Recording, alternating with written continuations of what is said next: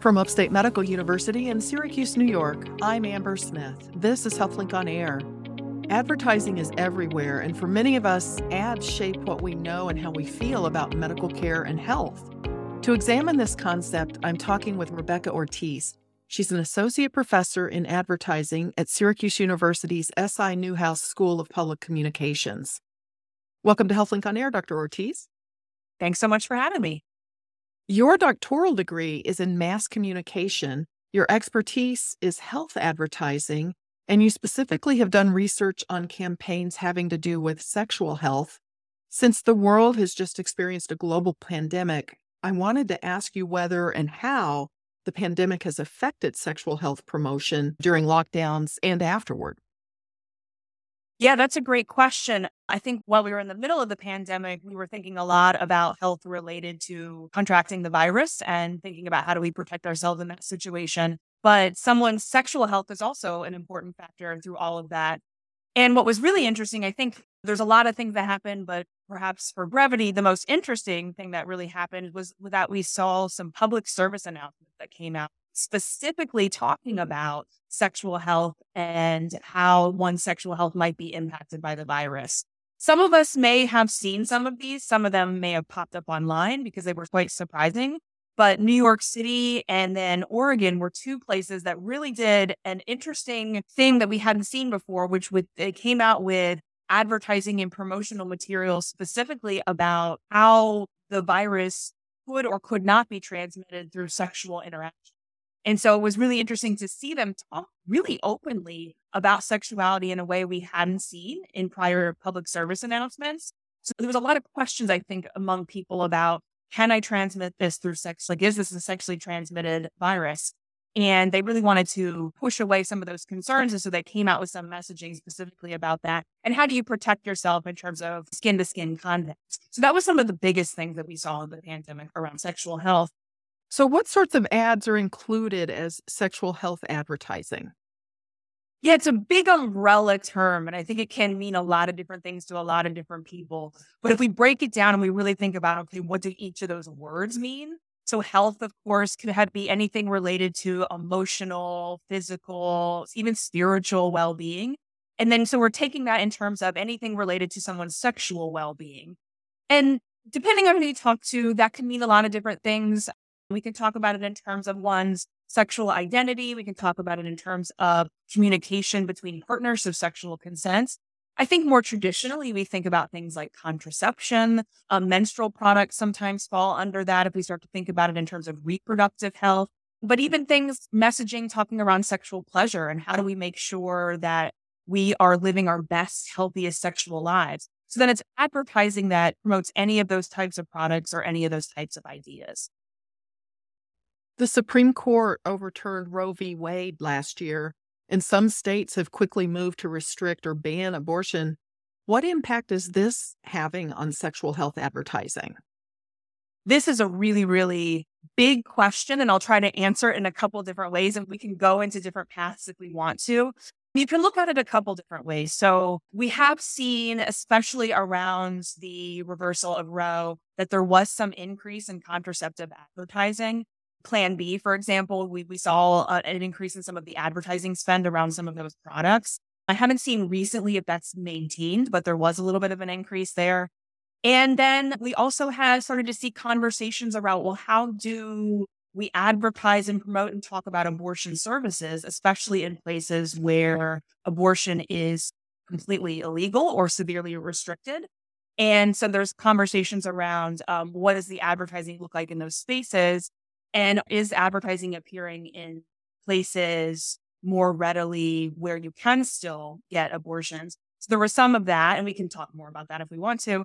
But then there's also some conversations around data and how data is being collected to be used for advertising, especially when you have some of these legal restrictions about being able to talk about abortion. So there's a lot of different things. We can go off in any of those different directions. Well, are you seeing abortion providers in blue states advertising their services in red states? Is that happening?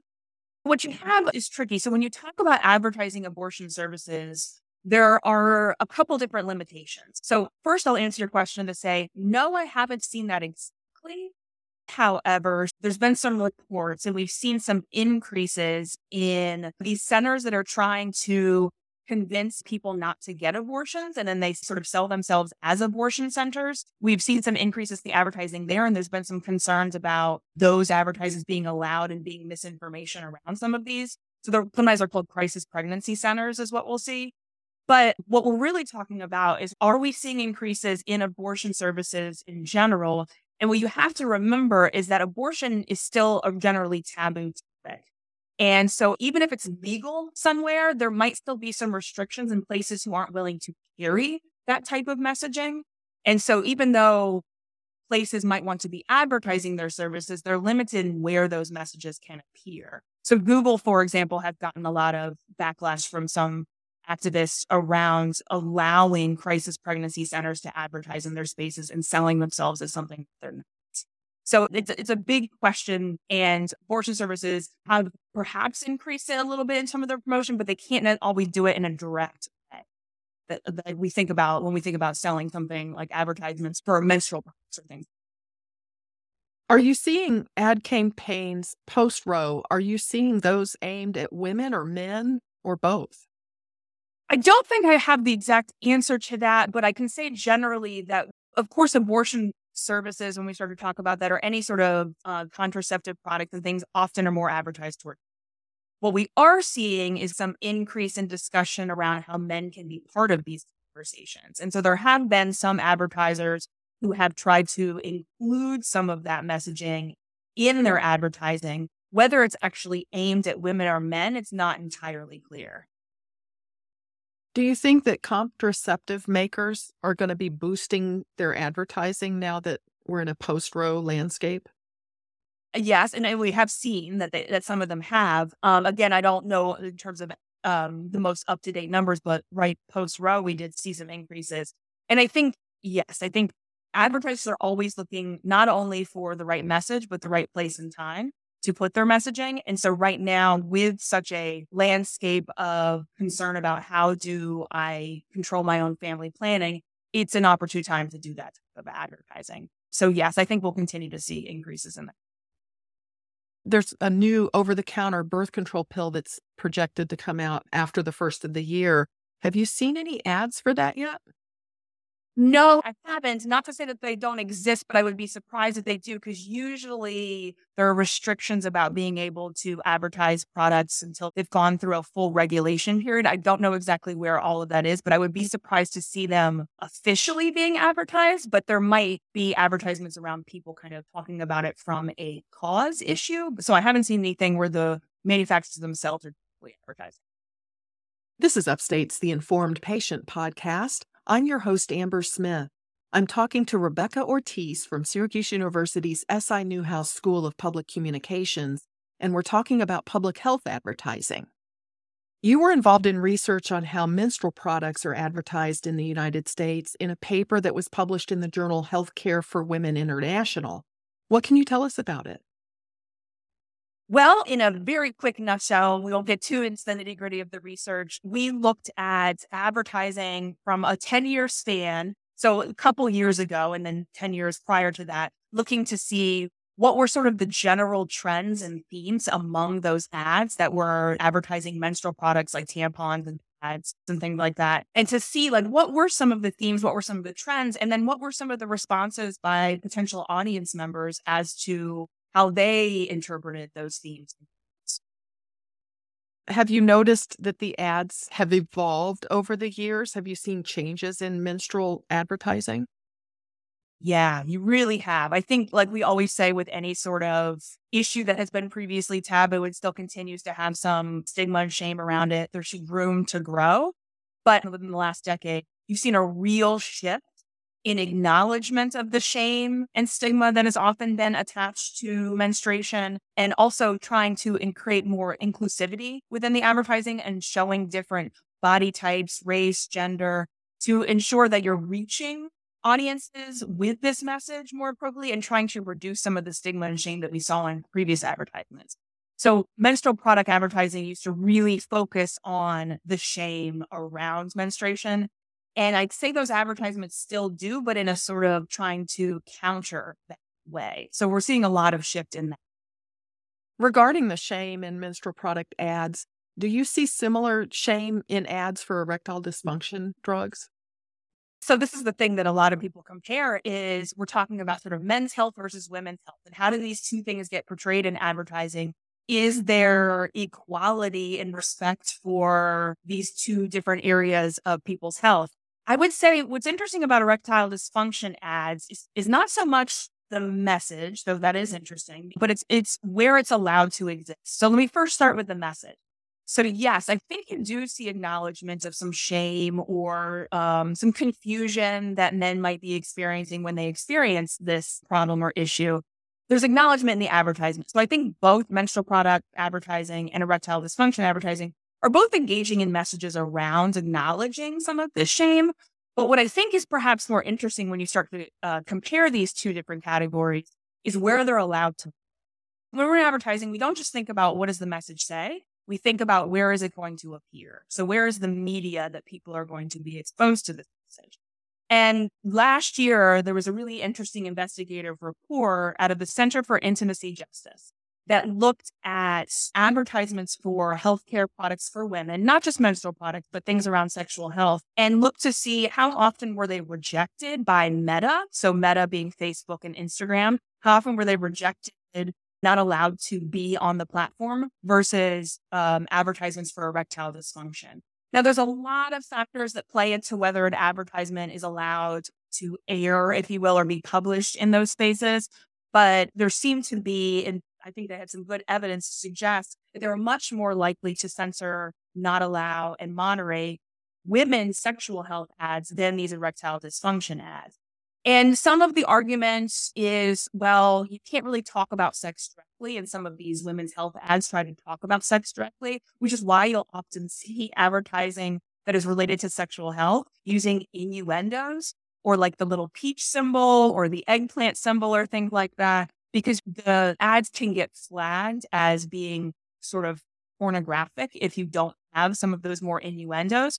But if you look at the ads side by side, you see it, perhaps not just that the women's sexual health ads were using more explicit language. There seems to be another undertone there. So I know Meta changed some of their policies, and it still remains to be seen whether that has fixed some of the problems. But it does appear that when we're talking about men's health, in example of erectile dysfunction, those ads are more allowed to exist so they're more likely to not get flagged and censored than some of the women's. So the ad standards that you mentioned, are these um, created to protect kids or keep things G rated? Is that what that's about? That's the argument. And, and I would say for some people, that is the case. I mean, that is exactly why they feel the need to restrict or censor or moderate this type of advertising is they're trying to reduce pornography on the site, as they would say. But where it becomes problematic to be thinking about that is to assume that children, and we can talk about different age ranges needing different things, but children not needing to get sexual health information as well. So as they're developing, as they're starting to experience menstruation or experiencing sexual desire, all these types of things, it's also important that they get the right information.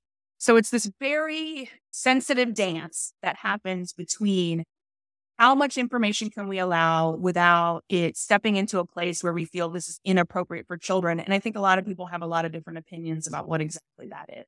And so the media platform ultimately gets to decide as long as it doesn't actually enter into legal restrictions. You mentioned racial and gender and body type inclusivity in menstrual product ads. Is that unique to the menstrual product ads, or are you seeing that inclusivity in other sectors as well? Yeah, definitely seeing it not just in menstrual products. I think it's very welcomed, and I was excited to start to see that appearing more in menstrual product advertising just because it opens up a wider audience and we should be speaking to anybody and everybody who would be interested in these types of products. But you are seeing it in advertising across a variety of different products because the people who are making these ads, I think, are increasingly, I can see it in my students and I can see it in my former students, are increasingly seeing this as an important issue to make sure that their advertising is reflective of their audience. Now, another legislative area that's getting attention has to do with medical care and legal protections provided to the LGBTQ population. How are advertisers navigating this topic? Oof. You know, I think we're sort of in the thick of that. And just like I said about racial, gender, body type inclusivity in advertising, there is a clear attempt by advertisers to be inclusive around gender identity, sexual identity. And so we're seeing attempts to do that. Unfortunately, I think for many, it becomes a political statement to some audience members that then see it negatively. I think the most obvious example that will come to mind, at least right now, the Bud Light controversy, where, and I, I hate to even call it that, but where they uh, partnered with a trans influencer to promote Bud Light and then there was a backlash from people. And what you have to keep in mind is there was a backlash and then there was discussion around like, oh, are they alienating their audience? When these companies are creating advertisements where they're engaging in inclusive messages, I think the biggest mistake that they can make is not being consistent with that. So when they received that backlash from, I don't even know that they were necessarily people that were current customers, but let's just say backlash from people probably one of the biggest missteps they make was not to continue to support the decisions that they had made. And so you not only alienated the word's tricky, like alienated or made a certain segment of the consumer population upset, you then alienated the people who would have been there to support the brand, given that they made that decision. So it's tricky. It's a space right now that is a political discussion, unfortunately, and a lot of companies, I think, are still trying to figure out how to navigate it. Well, regarding taking sides, thinking back to COVID 19, public health messaging about the vaccine or masking was seen by some to be taking a side. Is there any evidence or lessons learned for navigating disinformation during a public health crisis? So, this is the question that I can tell you many, many bright, intelligent people are trying to tackle. And I think some people feel they have the answers and they may absolutely be right. And others are still in the space of, don't really know. We're still trying to figure that out. I'm perhaps one of those that is not entirely sure how we address it because what we're dealing with is we're dealing with emotions, we're dealing with feelings. People feel certain ways about certain things and where they may be making those decisions based upon they believe are facts or rational thinking. A lot of advertising and a lot of promotion of messaging is meeting people where they are emotionally. And so I think what you have to consider is if you're trying to counter misinformation, disinformation, these kinds of things, we as health communicators, as advertisers, need to remember that just throwing facts at people, just throwing rational thinking at people is not always going to get at the heart of what is making them feel or believe misinformation or disinformation. So I don't have the answer. I think a lot of people are still figuring out what that answer is, but to remember that a lot of the decisions that we make as consumers, as people, is emotional. And whether we want to acknowledge it or not, um, we need to make sure that we're talking to people in respectful, ways that don't just sort of question their knowledge or question how they feel because feelings matter and emotions are very influential on how we make decisions. Well, getting back to sexual health advertising, have you given any thought to where it's headed and what the future holds or what the ads will be like in the future? There's a project that I, I alluded to earlier about New York and Oregon doing those sexual health messaging in, during uh, the height of the COVID pandemic. And a colleague of mine who is also at Newhouse, Kyla Garrett Wagner, and I started a project soon after those promotional materials came out because we wanted to see. So there was this greater openness to talk about sexual health because it was in conjunction with trying to reduce transmission of the virus. And we were interested to see, like, is this sort of a tipping point? Is this a point where we're going to start talking more openly about sexual health, especially by public health departments? Um, and we're at the point where we don't know the answer yet because there's still many more years to come to see how it, it translates. But it was very interesting to see public health departments making these statements. And we wanted to see will that translate over time into healthier discussion and more open discussion around sexuality and sexual health.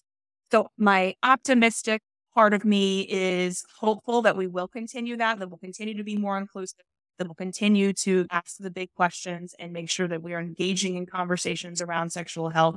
But I think it still remains to be seen. Well, this has been very interesting, and I appreciate you making time for this interview, Dr. Ortiz. Thank you so much. I appreciate it. My guest has been Rebecca Ortiz. She's an associate professor in advertising at Syracuse University's S.I. Newhouse School of Public Communications. The Informed Patient is a podcast covering health, science, and medicine brought to you by Upstate Medical University in Syracuse, New York, and produced by Jim Howe. Find our archive of previous episodes at upstate.edu/informed. This is your host Amber Smith, thanking you for listening.